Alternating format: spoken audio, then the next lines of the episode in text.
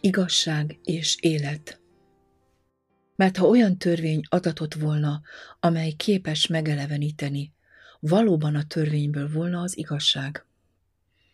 Ez arra mutat, hogy az igazság az élet. Ez nem csak egy képlet, egy halott elmélet, vagy egy dogma, hanem élet a cselekvésben. Krisztus az élet, ezért ő a mi igazságunk. A lélek élet a megigazulás miatt. Róma 8, 10.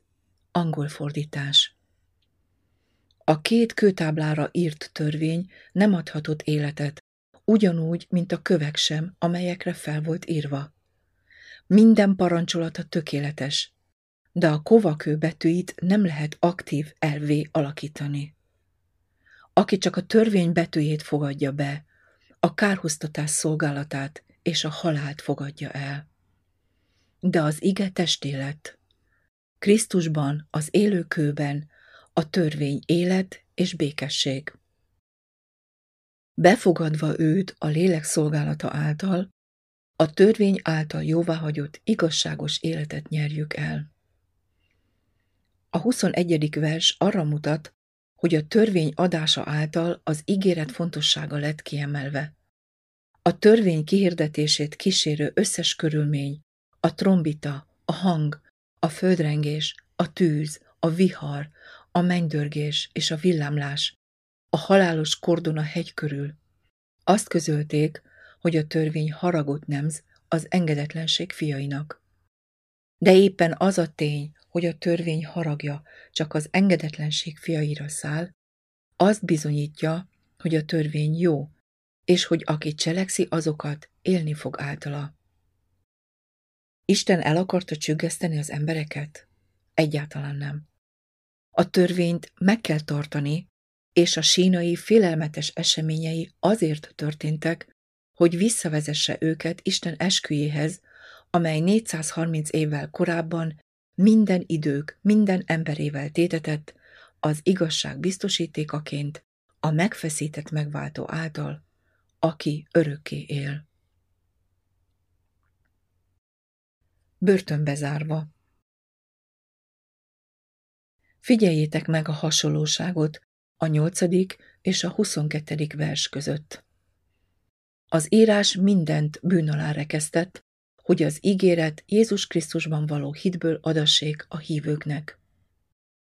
Előre látván pedig az írás, hogy Isten hitből fogja megigazítani a pogányokat, eleve hirdette Ábrahámnak mondván, te benned fognak megáldatni minden népek.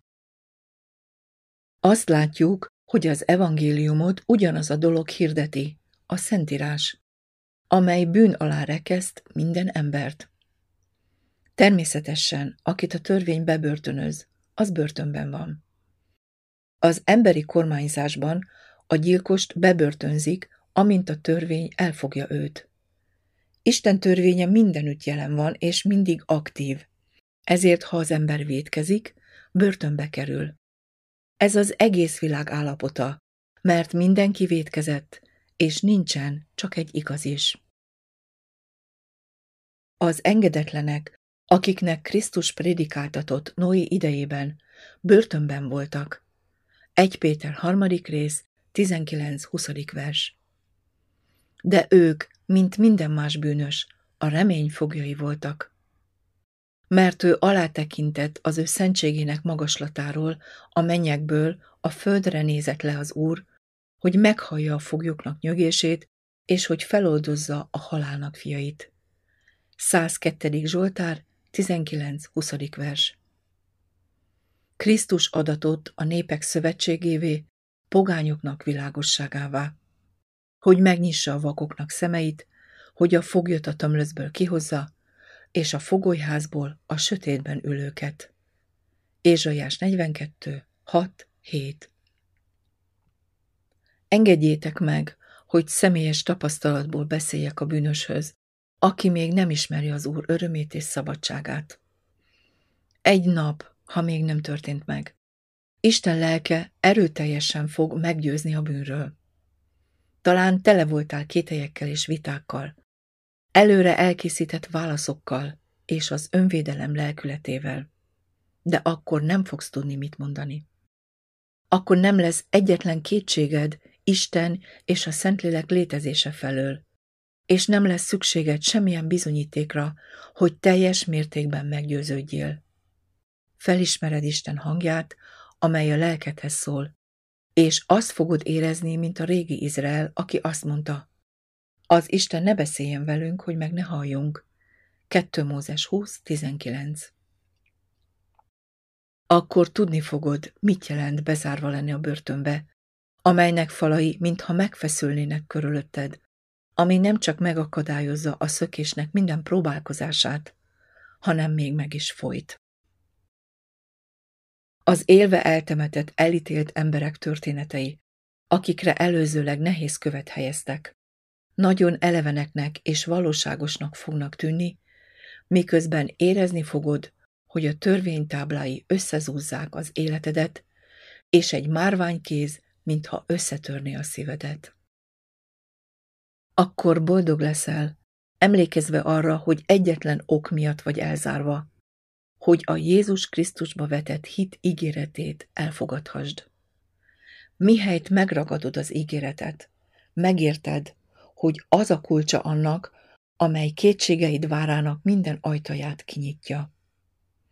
A börtönajtók szélesre nyílnak, és te azt mondod, lelkünk megszabadult, mint madár a madarásznak töréből. A tör elszakadt, mi pedig megszabadultunk. Zsoltár 124. rész, 7. vers.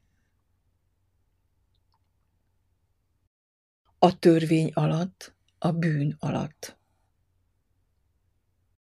Éppen olvastuk, hogy a Szentírás mindent a bűn alá rekesztett, hogy a Jézus Krisztusba vetett hit ígérete felajánlható legyen mindazoknak, akik hisznek. A hit eljövetele előtt a törvény alá voltunk rekesztve a hitért, amely felfedésre kerül. Tudjuk, hogy mindaz, ami nem hitből van, bűn az. Róma 14.23 Ezért a törvény alatt lenni ugyanaz, mint a bűn alatt lenni. Csak azért vagyunk a törvény alatt, mert a bűn alatt vagyunk. Isten kegyelme megszabadít a bűntől. Így amikor elfogadjuk Isten kegyelmét, többé nem vagyunk a törvény alatt, mert megszabadulunk a bűntől. Következésképpen a törvény alatt lévők azok, akik megszegik a törvényt. Az igazak nincsenek alatta, hanem benne járnak.